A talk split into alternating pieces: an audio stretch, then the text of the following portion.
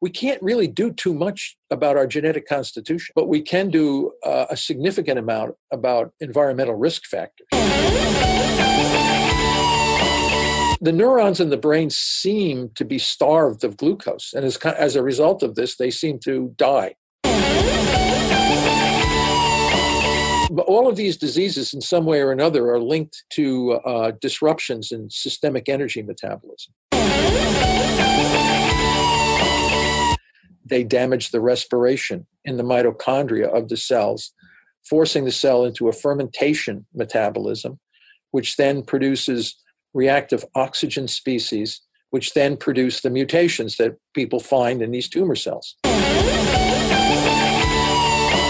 Ryan Munsey is probably the smartest guy I know. Trust me, Munsey is the nutrition guy. Ryan Munsey's out there trying to make the world better for all of us. The Optimal Performance Podcast is bold, edgy, creative, entertaining, and epic. Ryan Munsey is my go-to guy. Ryan Munsey is he's the first guy I call. He's making people's lives better. Ryan Munsey's an innovator. You are listening to the Optimal Performance Podcast. I'm your host, Ryan Munsey. Thank you for being here. Thank you for spending time with us today. And I've got a really cool show for you. We've been on a roll lately here on the OPP. We've been fortunate to have some amazing guests. Uh, I am incredibly grateful for you guys being here listening and for these guests spending their time and sharing their expertise with us so that we can bring you such amazing shows. Uh, looking back at a couple of the past episodes, you know, we just published one with Dr. Cyrus Raji on uh, Alzheimer's and brain imaging. Amazing episode. If you didn't catch that, go back and listen to it. Of course, we had Catharine Arnston on talking about uh, spirulina and chlorella, the benefits of algae as a superfood. Uh, about two weeks ago, we had Eric Rimmensberger on the show. Eric survived cancer. He was diagnosed with stage four prostate cancer, healed his own cancer without modern, uh, normal standard of care medicine, no radiation, no chemotherapy. Part of the research that he looked into that led him down that path was by a man named Thomas Seyfried. Our guest on the show today is none other than Thomas Seyfried. Uh, Thomas is uh, a leading cancer researcher and a biology professor at Boston College. Um, his research has been included in some of the big books circulating now in the uh, the cancer sort of revolution, if you want to call it. Tripping Over the Truth is a book that cites Seyfried's research quite a bit. Um, Dr. Seyfried has partnered with one of our friends here on the OPP and somebody that you probably know very well, Dominic D'Agostino. Uh, but Dr. Seyfried's research focuses on mechanisms by which metabolic therapies can manage chronic disease such as epilepsy, neurodegenerative lipid storage diseases, and cancer. The metabolic therapies include caloric restriction, fasting, ketogenic diets. We're going to talk about all of these on the show today. In the case of cancer, these therapies target and kill tumor cells while enhancing the physiological health of normal cells. The neurochemical and genetic mechanisms of these phenomena are under investigation in novel animal models and include the processes of inflammation, cellular physiology, angiogenesis, and lipid biochemistry. That's a pretty cool bio, if I can say so myself. Uh, so, Dr. Seyfried is uh, he's he's very passionate, very knowledgeable. This is a really cool podcast. I know you're going to love it. Uh, before we get to Dr. Seyfried, a couple of housekeeping notes. As always, you guys know this by now. Please go to iTunes, leave us a five star review. Let us know how much you love this show. When we read your review on the air, we will hook you up with free Natural Stacks products. All you have to do is email me when you hear your review read. Gotti646. Email me, ryan at naturalstacks.com. I'm about to read your review. Five stars, top five podcast. Awesome topics and guests. Ryan does a great job asking questions and getting the most out of his guests. For helpful information listeners can apply to improve their lives. A must listen and subscribe if you want to improve your health, fitness, or overall quality of life Gotti646. Thank you for your support. Thanks for listening. Thanks for the review. Email me, Ryan at naturalstacks.com. We'll hook you up with a little care package. Uh, for everybody else listening, uh, there will be some things in this show today that you want to share with people you know. Please do just that. Grab the little link um, in your podcast listening device, whether it's Stitcher or iTunes, uh, wherever you listen, there's a shareable link. Grab that link, text it, email it, share it on social media. Get the word out to people you know who will benefit from and need to hear the things that we're talking about on the show today and the OPP in general we appreciate you being here. We appreciate you sharing this information. You know, that's how we ultimately help more people, and that's what this is about. Uh, last piece of information make sure you go to naturalstacks.com. You'll be able to see the blog post for this, along with the video version and all of the links to the studies and resources that Dr. Seyfried is going to mention. All right, I'm done. Enjoy the show. Dr. Seyfried, thanks for hanging out with us today. Well, thank you. Nice to be here. Yeah, so I've been looking forward to this uh, for quite some time. I, I, think, as I just told you before we hit record, I, I want to start with a few kind of broad questions on some of your uh, expertise uh, in gene and environmental interactions, which our audience may recognize as epigenetics. If I had to, you know, kind of put your hand to the fire and say, what's the single biggest lifestyle choice that we can control in that area, what would you say? Well, it's probably uh, food is, is one. Uh, maybe, uh, maybe, probably, maybe the most important one, but it's certainly lifestyle. Certain lifestyle issues, exercise, and things like this. I think are probably um, of the of the major importance. At least the ones that we we can control um, you know, and that those those are fairly broad broad areas. Um, very difficult um, to control these in the environment in which we live, in a westernized society um, where we are challenged uh, every day by the kinds of um, foods and exposures we have. But if we're aware of these things, at least we have some level of control. Right. Now, in the realm of things that we may have less control over, um, sort of environmental type things, what has you most concerned? Well, I mean, we can control uh, if we are aware of our uh, hazards in the environment. You you do your best to try to avoid them.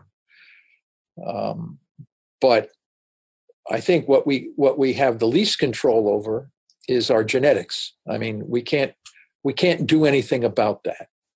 Uh, we inherit genes from our parents, and um, and if you know uh, that you are at risk uh, for a particular disease, and you know that there are environmental factors that can reduce your risk, despite the fact that you may have a genetic predisposition, at least you have some level of control.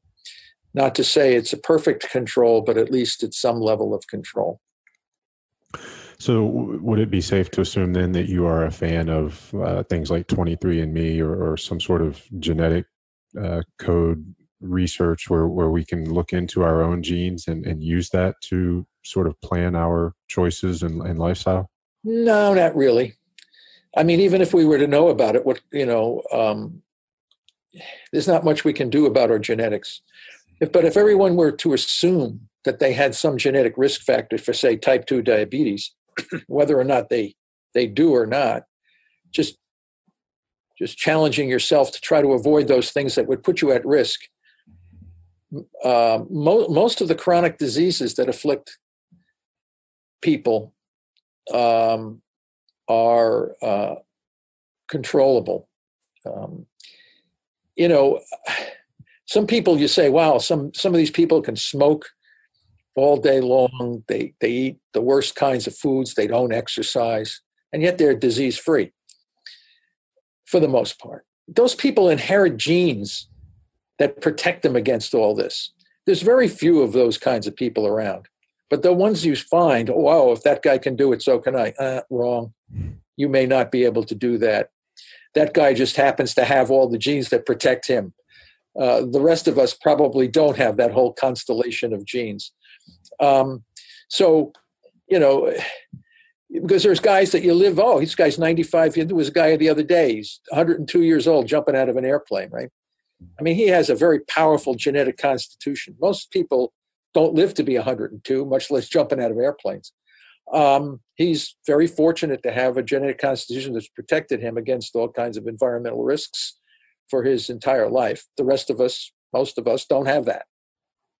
So I would, I, I don't think we can play. We can't really do too much about our genetic constitution, but we can do uh, a significant amount about uh, uh, environmental risk factors. That's I think we have control over that. So if one were to assume that, hey, listen, I, I have a predisposition to Alzheimer's, diabetes, and cancer. Um, you know, any one of those are going to kill me. Uh, what am I going to do in my in my life to try to reduce my risk? And um, and those are personal choices. And unfortunately, most people roll the dice and say, hopefully, it's not going to be me. Right. So I don't have to make those difficult choices. Right. But, you know, th- these are some of the things. These are more philosophical things than actually, you know, than, than actual uh, situations. Well, what about the the neurodegeneration front? That's another area where you have some interest. Is there something specifically that you like to focus on to reduce to reduce risk for neurodegeneration? Well, I, I think the the most common neurodegenerative disease is Alzheimer's disease. And um, that is largely an environmental problem, a gene environmental problem to be exact. Um, there are very few people, maybe less than 5%, that actually inherit a particular mutation that's going to make or give them a high risk to, to, to have Alzheimer's disease. Then there, there are other uh, inherited factors that put you at risk only if you are in the in, in a provocative environment, an inflammatory uh, state of health, uh, together with ApoE4 mutation, uh, would increase your risk um, for developing Alzheimer's disease. But uh, a majority of people who get uh, Alzheimer's disease um, don't appear to have any genetic risk factors. So, uh, and then they're always trying to find others. Um, but so this tells us that that disease itself is largely due to environmental factors. What are these environmental factors that would put you at risk for Alzheimer's disease? Actually, it's uh, again uh, neuroinflammation. Um, it's very interesting that uh, Alzheimer's disease is kind of a hypometabolic disease. Um, blood sugars are reduced. The neurons in the brain seem to be starved of glucose. And as, as a result of this, they seem to die, leading then to the pathology that people recognize. Um, so so uh, that's an interesting concept, and there's ways to get around that to feed neurons through ketosis that could protect the neurons from degeneration and uh, people uh, might want to uh, consider that in their lifestyle. Most people who develop Alzheimer's, you know, they're not they're not sane one day and, and un- uncognitive the next. It's a it's a slow progress over over decades of of, of exposures. The ultimate result is, you know, um, a, a cognitive decline and dementia. There's many different forms of dementia. They're not all Alzheimer's disease. So there's prefrontal dementias, and there's a there's a variety of other of these kinds of, of diseases. These are neurodegenerative diseases that could be delayed uh, through proper proper diets and lifestyles. I, I, think this is now there are other neurodegenerative diseases like CTE, the football players. So so it, uh, boxers and football players and these kinds of athletes. So if you want to avoid that, you know, don't play those games. I mean, it's just I mean, it's just this kind of a thing, right? right, right. You want CTE, you play football. Right? yeah, we uh, we actually just recorded and, and published a podcast um, a few weeks ago, and that was with Dr. Cyrus Raji, and we talked about um, 110 out of 111 brains yeah. donated to the uh, brain research from NFL players uh, showed pathological signs of or pathologically diagnosed CTE. So, yeah, you're absolutely right. Um, all right, so so something you said there, I want to sort of dig into a little bit more, where you said that in brains with Alzheimer's, they're sort of starved of glucose. I understand, and I think our, our audience understands the difference in fat and glucose as fuel pathways. So, uh, my my question immediately was going to be, you know, that that sort of starved of glucose makes me kind of it's curious because I know we're going to talk a lot about ketosis today when we get into uh, cancer and the, the metabolism of cancer, but what is it about those neural cells that okay if if they become starved of glucose say somebody was following a high carbohydrate diet or or um, you know they were carb dependent for their fuel sources what is it about that where they would develop some sort of dysfunction or disordered metabolism of that glucose yet those same cells would not have disordered metabolism of ketones yeah, well, it has to do it has to do with the transporters that allow the fuels to get into the brain. So um, the brain is is uses glucose primarily uh, on a daily basis. Um, the, uh, our brain sucks in more glucose than any other organ system in the body. Um, you know, twenty or twenty-two percent of the entire metabolism of our body is is devoted to the function of the brain the brain can also use another fuel, ketones, um, because if we stop eating and blood sugar goes down, you know, we don't fall down and become unconscious. Uh, we start we start transitioning to an alternative fuel gradually as glucose is is less and less. Uh, the body will burn fats to produce ketones. These ketones come through a different transporter system. They're not dependent on the glucose transporter. They're dependent on a on a, on a monocarboxylic acid transporter that brings in ketones. And they serve as an alternative fuel for glucose. And they, and they are much more powerful in their ability to generate energy. And uh, also, um, they, um, uh, uh, they generate fewer free radical damage. They give a much higher efficiency of energy. Whereas the in say Alzheimer's disease, there's problems in glucose transporters. At least there's some reports to say that. Um, therefore, the prime fuel is is being um, uh, is being de- deprived.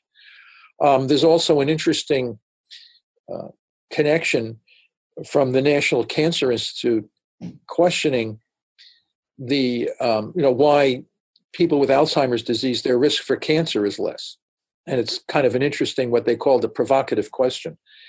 And um, it's known that Alzheimer's, you know, you have a starvation of glucose, a hypometabolic state. Well, you and whereas cancer is just the opposite. You need a lot of glucose to drive to, to drive the disease. So if your body is hypometabolic, it's going to be unlikely, not completely. There's people, you know, just in general, it's going to be less likely you'll develop a, a tumor that requires a high energy of glucose, and you can't develop that. Your brain is dying, but your tumor would not be able to grow also. So you have this in one one says the neurons are starving of glucose, but you can't develop cancer. Excuse me. On the other hand, um, tumor cells need glucose and they can't grow too well. Um, so, so it's a very interesting. All of these diseases, in some way or another, are linked to uh, disruptions in systemic energy metabolism. So, uh, in one case, it might be one molecule. In another case, it might be another molecule. So, so um, yeah. So the brain is flexible. It can burn. It can burn glucose and ketones, and um, and the liver, of course, goes quite active when blood sugar goes down because the liver can make glucose from within, and um, you know that that will provide the brain. Most of that glucose is going to the brain. The rest of it is provided by ketones. Um, and this prevents us from going unconscious. So um, when blood sugars become reduced, uh, now if you take someone who is not in therapeutic ketosis and you know give them insulin, uh, it clears the sugar right out of their blood and they become unconscious. You know this is uh, an insulin surge. Some of these people with diabetes have these kinds of mm. kinds of reactions. Um, but if if a person is in therapeutic ketosis and then gets the the insulin, um, oftentimes, at least we've done it in the animals and the mice, uh, they don't go unconscious. because their brain is actually burning an alternative fuel. So even if you take away all the glucose, that brain is still functional because it's burning ketones. So you have a very different physiological response. Okay. Can you clarify the difference between therapeutic and nutritional ketosis? Well, I, I think therapeutic and nutritional ketosis are the same thing. Okay. Uh, are very similar. This difference, this is a very different situation than ketoacidosis, Right. that which is very, very un, unphysiologically high levels of ketones, usually associated with type one diabetes, uh, where you have both high blood sugar and high ketones together in the blood. This is a very dangerous metabolic uh, situation, very different from therapeutic ketosis, um, uh, where the body is is gaining a health advantage by burning ketones. Now, your interest in ketosis, your sort of exploration of that, did it predate some of your findings with um, the metabolism of cancer, or was it vice versa? No, it did predate because we had been working with ketogenic diets in epilepsy, um, where which is the f- area where most of this research has been done, um, and that goes back to the 1920s, um, when when people were finding that you know to stop epileptic seizures, if the people would stop eating for several days, the seizures would disappear. But you know this is not a a, a long term uh, therapeutic uh, uh, situation. So, you know, what happens when people stop eating? Blood sugar goes down and ketones go up. And um, some of the physicians of the day try to replicate this physiological state through a dietary intervention, which would which would allow blood sugars to remain low and steady and ketones to be elevated uh, using a dietary uh, approach rather than you know um, fasting which brings us to starvation and you can't be healthy when you're starving.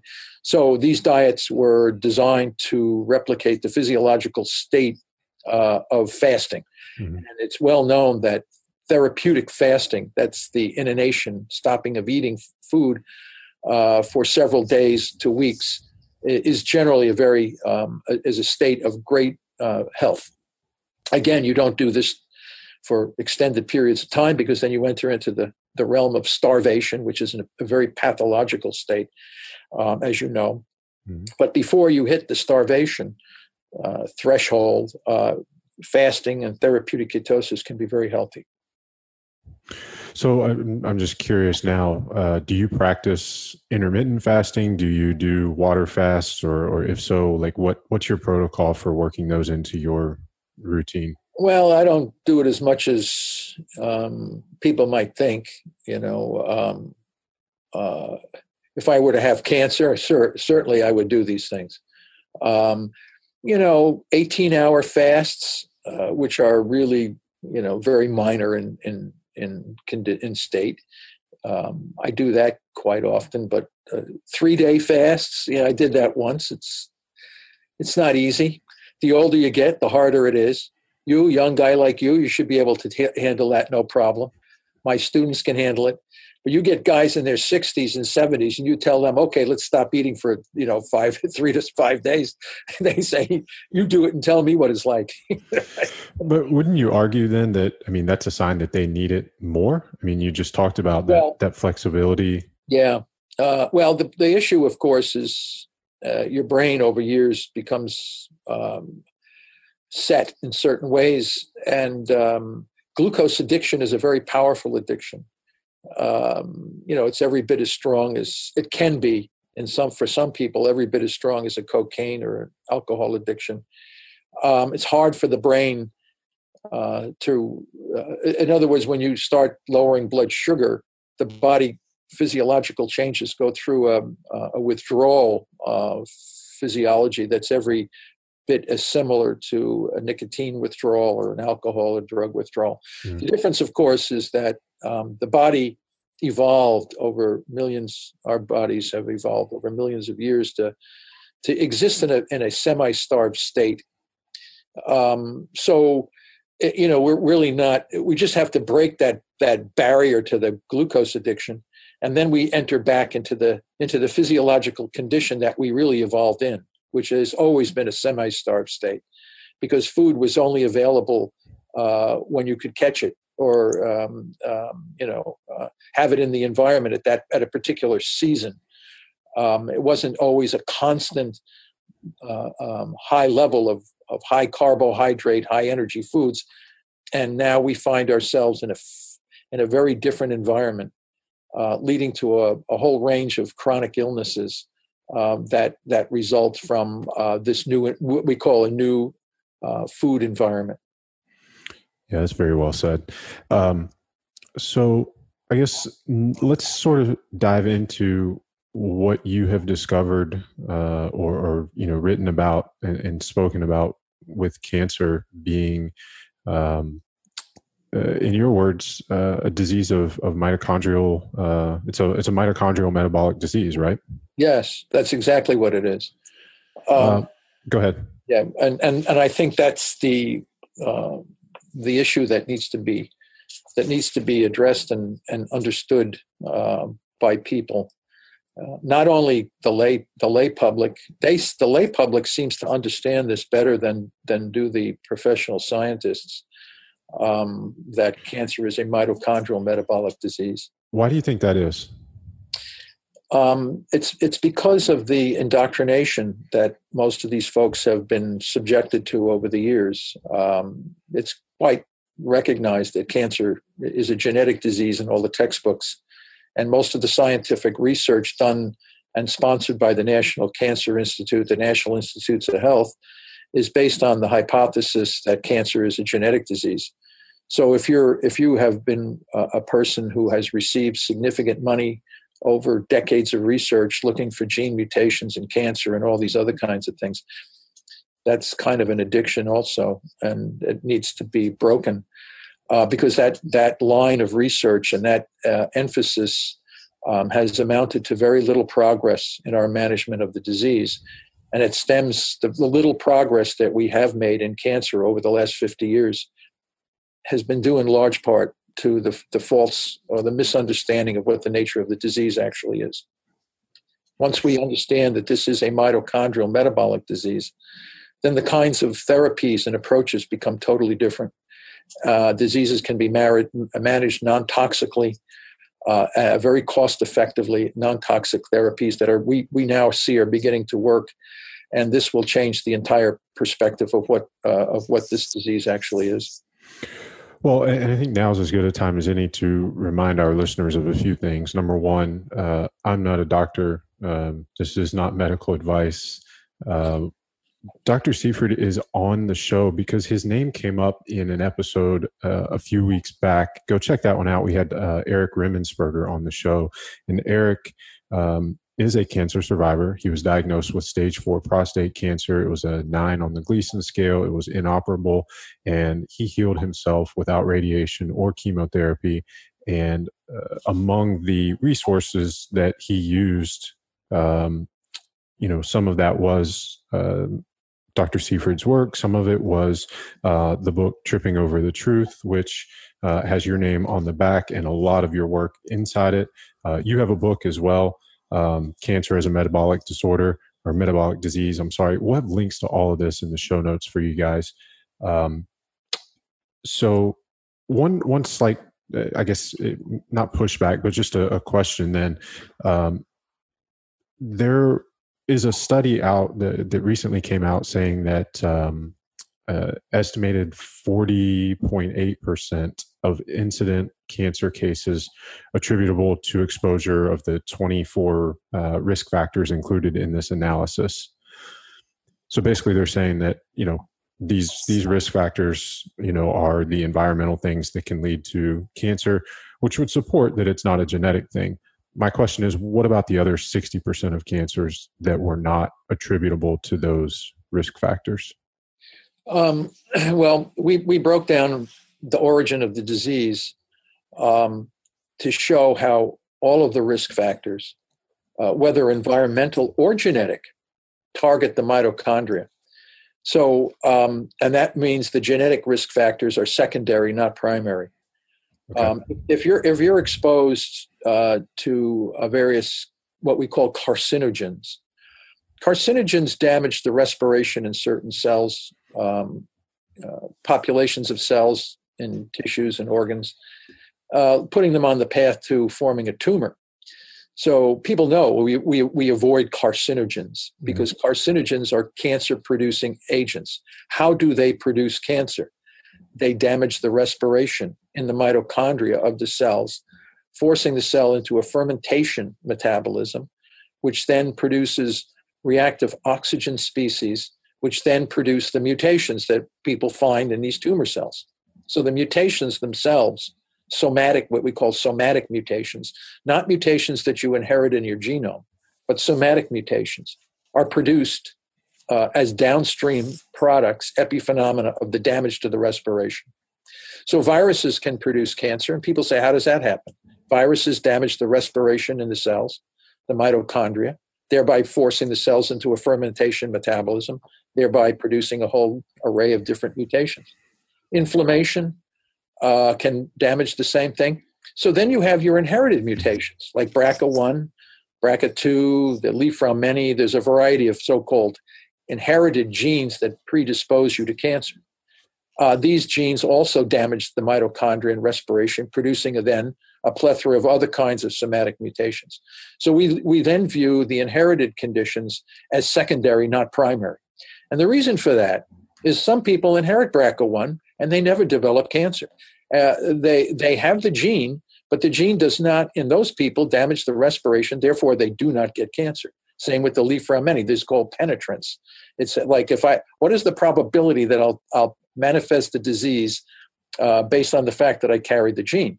So then, if you look at the whole population, you find that the BRCA1 is about 40 to 50% penetrant, which means that 50% of the people who have the gene develop the disease, and 50% of the people who have the gene don't develop the d- disease.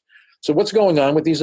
But only the people that develop the disease where the gene damages the respiration. The other folks, and for one reason or another, mitochondria were protected and we're not for. So, this then puts the whole cancer perspective into the idea that it's a mitochondrial metabolic disease. So once you realize that, then the strategies, what it's a very simple disease once you realize that. And the other thing is that all these cancers are the same, whether it's a brain cancer, a breast cancer, a colon cancer, um, bladder cancer, they all have the same metabolic problem, very similar metabolic problem. They ferment. So if these are fermenting cells in every in d- different cancers, then then then what does that mean? That well the, fermentation metabolism requires only fuels that can produce energy without oxygen. So what are these fuels and what are the major fuels that are driving the disease? It's glucose and glutamine. So what happens to the cancer when you take away the fermentable fuels? They die. So um, the same strategy can be used to treat and manage the variety of cancers. And uh, today we have 1600 people a day in this country dying from cancer. It's a silent epidemic that no one's talking about that has a very clear metabolic solution that very few people either understand or are willing to address. I don't think cancer is silent. No, I said the epidemic is silent. Okay, right. Because you don't Um, hear anything about this. You don't hear every night on the news. If we had 1,600 people a day dying from some other condition, Right. oh, it'd be all Right. over the news. Are you kidding me?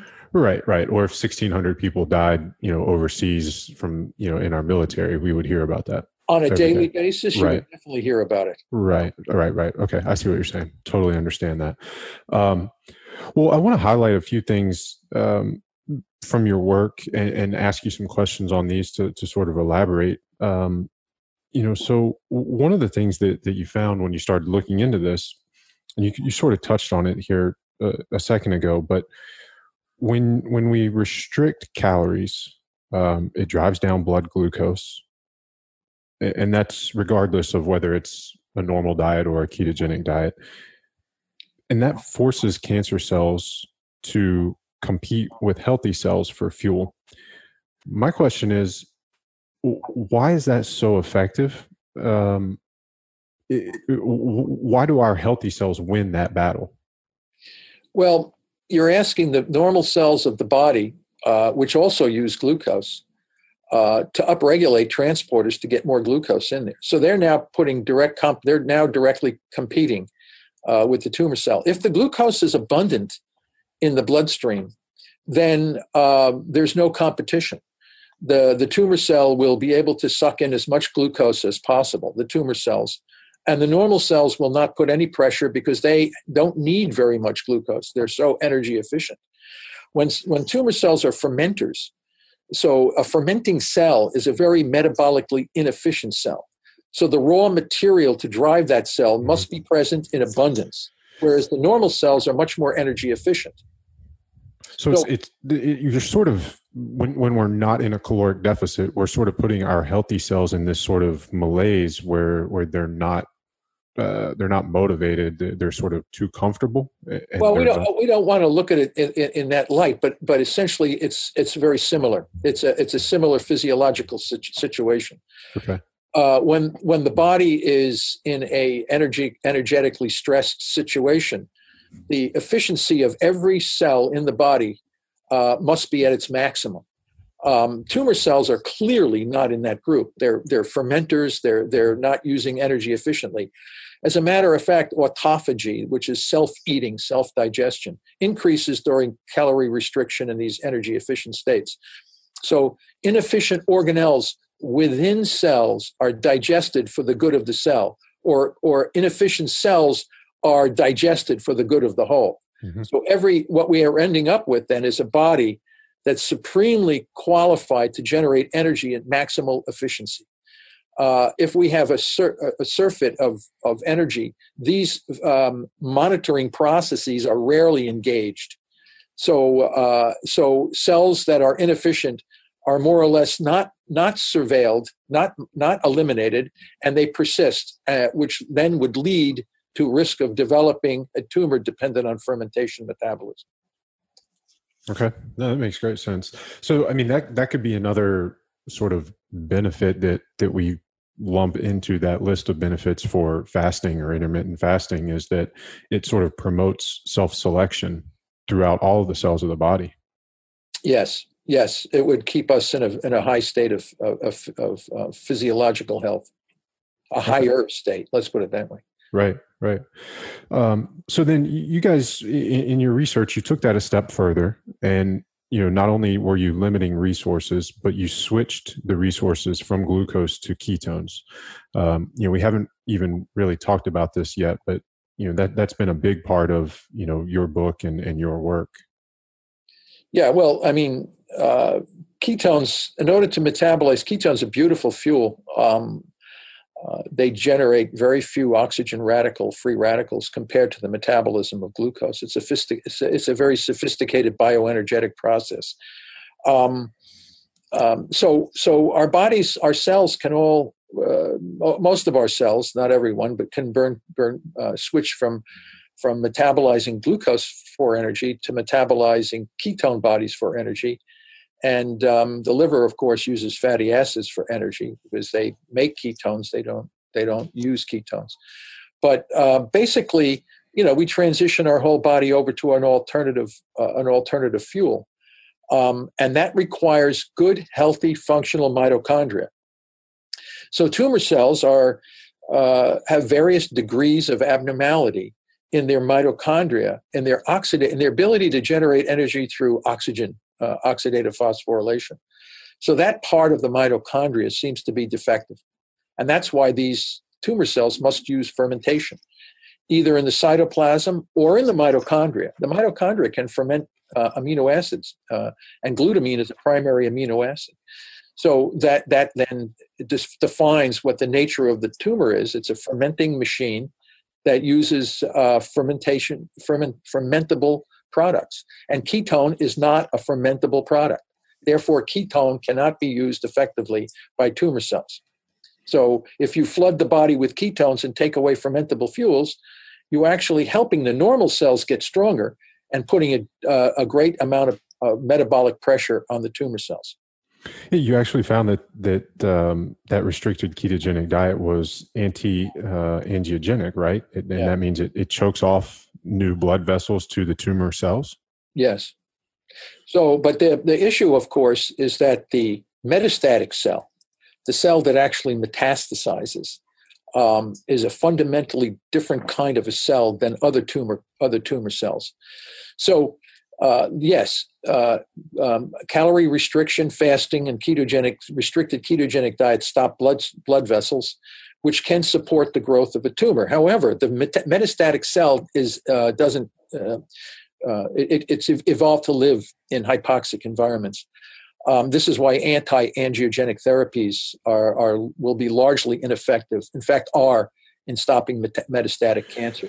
Yeah, that, that's really interesting because I hear there's there's a lot of um, like natural foods or or uh, yeah, I guess foods that contain natural phytochemicals or things like that that have been shown to be anti-angiogenic, but what you're saying is that that they may not be as effective as some people think.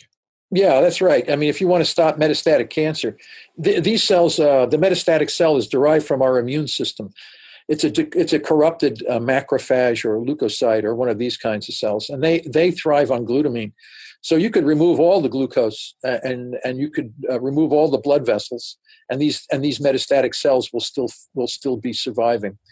Uh, they they they once you take away their fermentable amino acid glutamine they and glucose you got to shut the front the front door and the back door. Mm-hmm. it's only then when you start to kill off the majority of metastatic cells. So how do you do that? How do you, well, do you that, close that, that, you have to use like we published a, a, paper recently with my physician colleagues and Dom D'Agostino on the press pulse concept uh, which is a strategy a, a cocktail of drugs and diets and procedures that are designed uh, to um, eliminate glucose and glutamine strategically.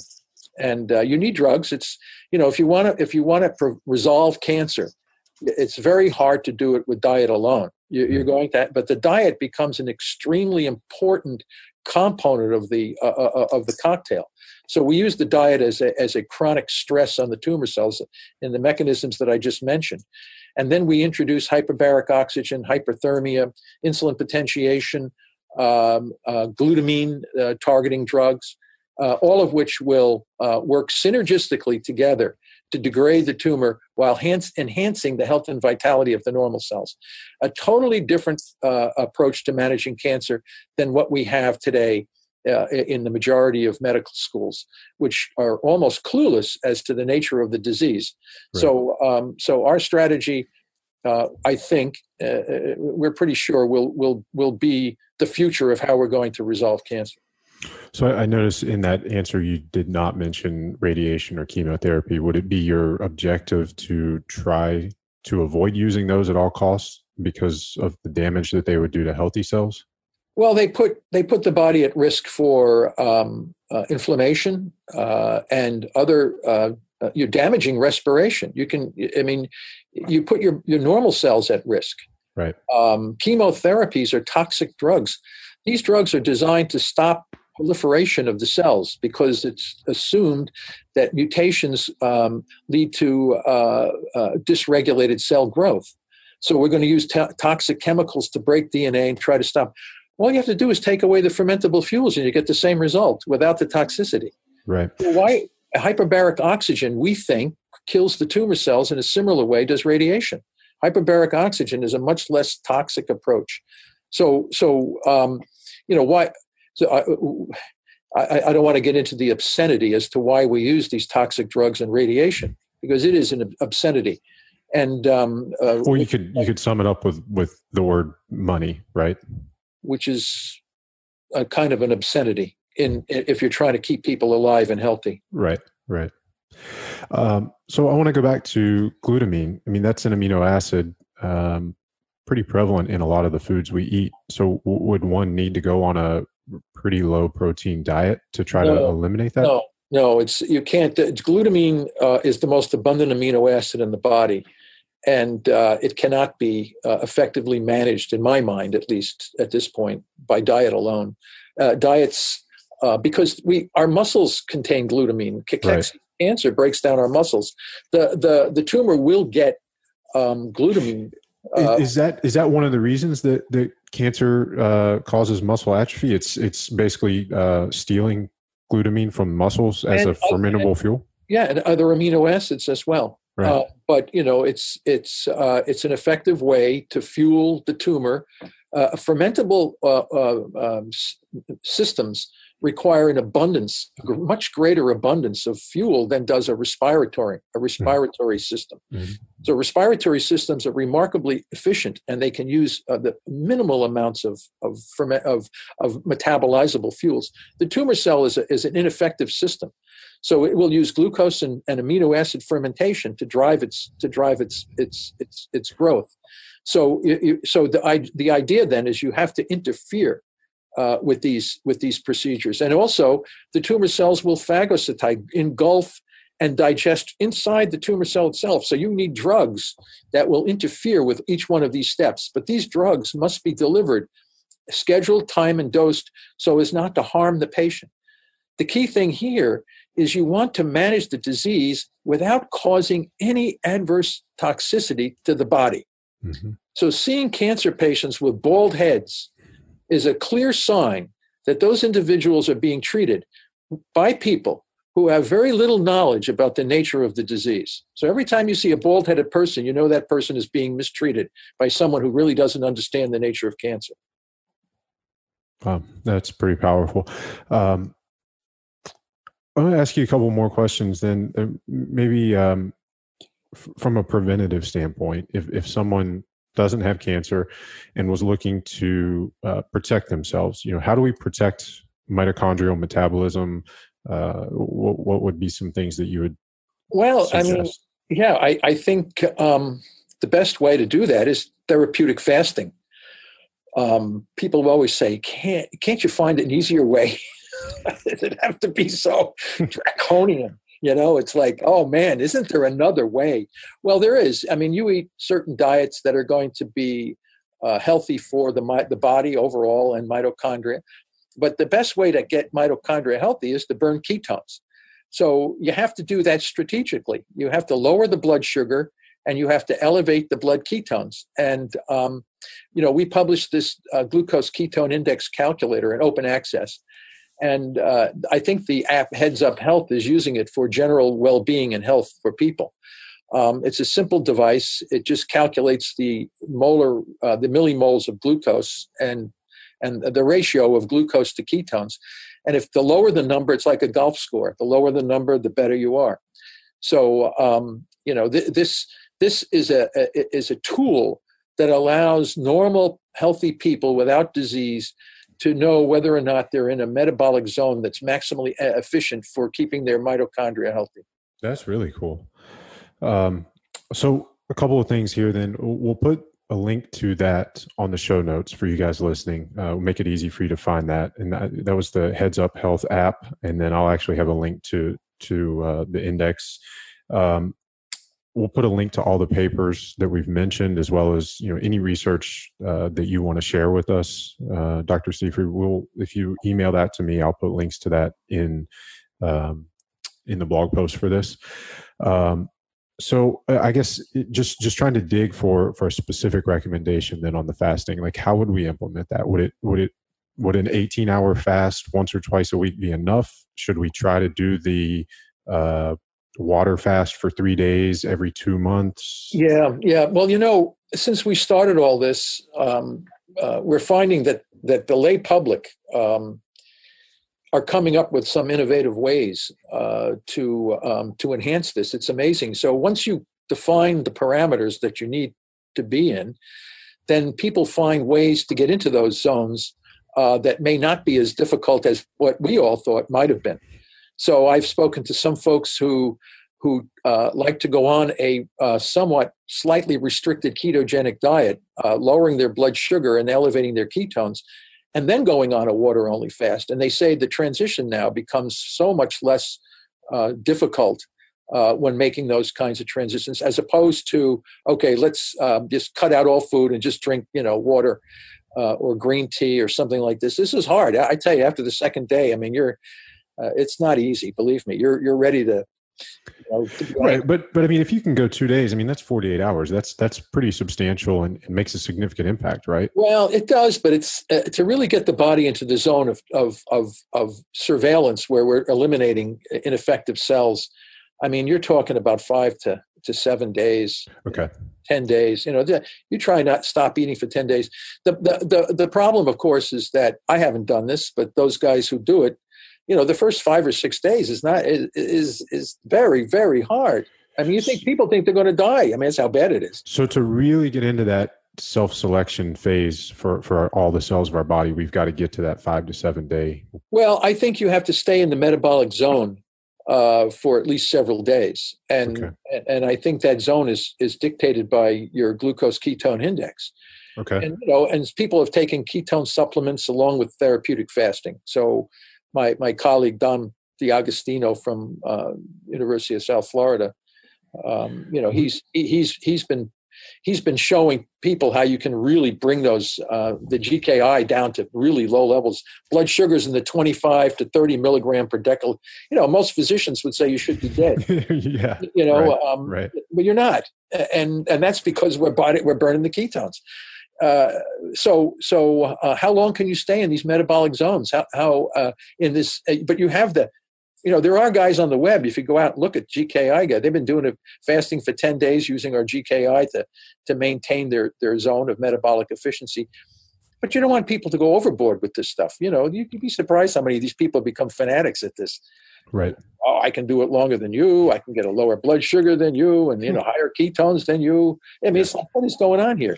Right. Is, uh, but always they've lost sight. They've lost sight of why they're doing it. yeah, I think that you know it becomes a cha- the challenge, right?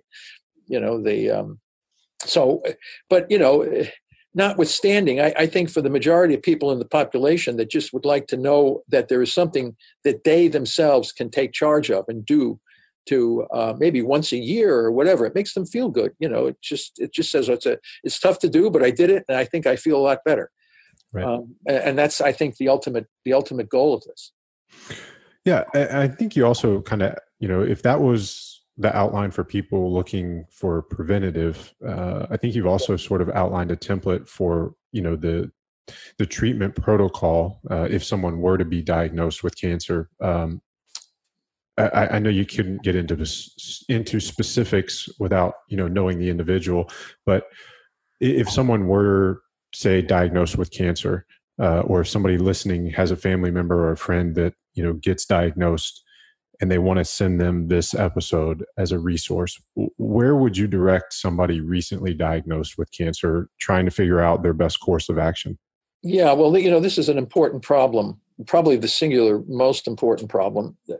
It's a tragedy. Um, you know, we know what to do. Uh, we have some physicians in, who, who can do it. The problem is the system, the way it's set up now, prevents us from doing this. Um, in other words, using drugs and diets and procedures in a cocktail therapy not involving radiation and chemo is just not acceptable to, to treat somebody with cancer uh, like this. So, um, and that's why some of these uh, really important and and um, evidence medicine is coming from outside the United States. In Turkey, I'll I'll send you the paper because they're they're achieving remarkable success in applying this metabolic approach, this press pulse strategy for cancer patients with remarkable success for a broad range of stage four cancers. Now, what, what we do in this country is, well, we might consider a metabolic approach only after you've had the standard of care. And for brain cancer, that's devastating. I mean, you're getting irradiated and poisoned, Mhm. and you're expecting to get healthy uh, after something like this. This is this is not uh, not in the in the what's going to happen. So you need to take these metabolic therapies, and you need to do them first. And uh, and we're seeing when people uh, do that without the toxicity, the responses are remarkably better.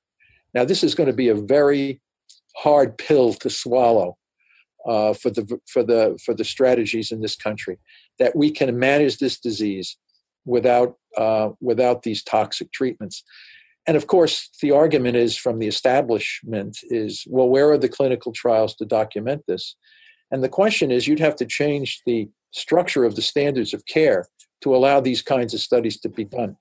And they're based on such fundamentally hard scientific evidence, it becomes difficult to deny that this would work. And so they said, well, we don't see the clinical trial. First of all, who's going to do the trial? right and, well, and that's that's the biggest to me that's the biggest obstacle that, that people like you face with with getting these clinical trials is that the people who fund clinical trials will not fund this hypothesis That's because because if it works then they're going to lose a shitload of money oh, that's we call you know what we call this a disruptive technology. Right. Only it could be the singular greatest disruptive technology in the history of medicine. Right. Well, and, and you mentioned Press Pulse a few times. Um, you know, we've we've talked about your book. We've talked about this book, Tripping Over the Truth, um, and and the Press Pulse is in there, page one seventy four. Uh, they mention your name. They mention our friend, and and you mentioned Dom's name a few times. Um, and then again, your book is Cancer as a Metabolic Disease. Uh, can we do uh, a little giveaway and, and, give one or two copies of your book away to our listeners? Um, well, you have to try to convince John Wiley Press of that. Okay. I ha- I, so far, I have not been able to get even three books for myself. All right. I tell you what, I'll I'll you know, buy I'll buy one. Try to, try to do that because um, they're translating the book into Chinese and I think some other uh, other languages as well. You That's know, awesome! Congratulations. Yeah, if I want my a copy of my book, I've got to buy a copy. You know, All right. Here's, here's what we'll do. I'm going to buy. Cheap. Unfortunately, it's not cheap. I'm going to buy a copy, and for you guys listening, uh, share this podcast on social media. Tag me so that I know you did it, and I will choose one winner and send you a copy of the book, Cancer as a Metabolic Disease. Yeah, and if they um, send it back to me, I'll sign it and send it back to them. All right, there you go. You guys heard it. You can get an autographed copy that way. Um, all right, Dr. Seyfried, this has been great. Um, two more questions for you. Number one, if our listeners want more of you, where can they find more of you and your work? Well, I, I think we're doing a lot of podcasts. Um, we're doing uh, a, a, lot of YouTube videos. Um, there'll be a movie uh, out on on the cancer series in dogs. Actually, I didn't mention anything about the hmm. dog stuff, but the dogs are responding remarkably well to metabolic therapies.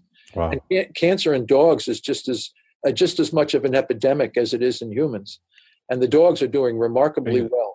Briefly, are, are you taking the same mitochondrial approach? Oh yeah, same thing. Yeah. Well, that's the thing. The all the cancers are the same. Yeah. So the ketosis for dogs. Yes, exactly. It works really well. Is Dom is Dom is Dom manufacturing doggy ketones? No, not yet, but but uh, we're giving them raw meat diets, keto diets, and uh, hyperbaric oxygen. We're doing the same thing basically. Wow. You know, with some drugs, and this is another indication that all these cancers are the same. So when you have uh, people running for breast cancer, colon, uh, brain, it's all the same disease. People have to understand these are not cancer. Is not. You hear this on the news. Cancer is a thousand diseases. No, it's not. It's a singular disease of energy metabolism. All these cancers respond to the same therapy and this is like what how can you explain this because it, they, if you understand the basic uh, biochemical problem in the tumor cell all this becomes completely explainable it's it's not that complicated we people make it out to be such a complicated disease you know we're cutting out livers and cutting out colons you don't need to be doing all that stuff you know it's just you can shrink those tumors down i mean half the surgeries we don't need the chemicals we don't need i mean this is just when you when you start to look into it it's going to be unbelievable so dogs, yes, the dogs. So there's a bit a big movie coming out. It's called Dog Cancer Series. I think Joe Mercola has a, a movie come or series of movies on on diet and disease. Um, so there's there's a number of different uh, uh, mediums that are are uh, are are starting to show this work, and the lay people are getting more and more educated about this. They need to know they need to know about this. Um, so I, I, think the change the change will come probably from a grassroots, very unlikely to come from the top medical schools. They have too much to lose as the result of this. Right. Right. Uh, so, for you guys are listening, go to naturalstacks.com. I will put links to um, all of these things uh, the, the book, um, bios, uh, everything that you guys would want to follow up on. I'll put a link for you guys to do that as well. Um, final question Dr. Seyfried, your top three tips to live optimal. Oh, geez, you know, um, do things you like to do.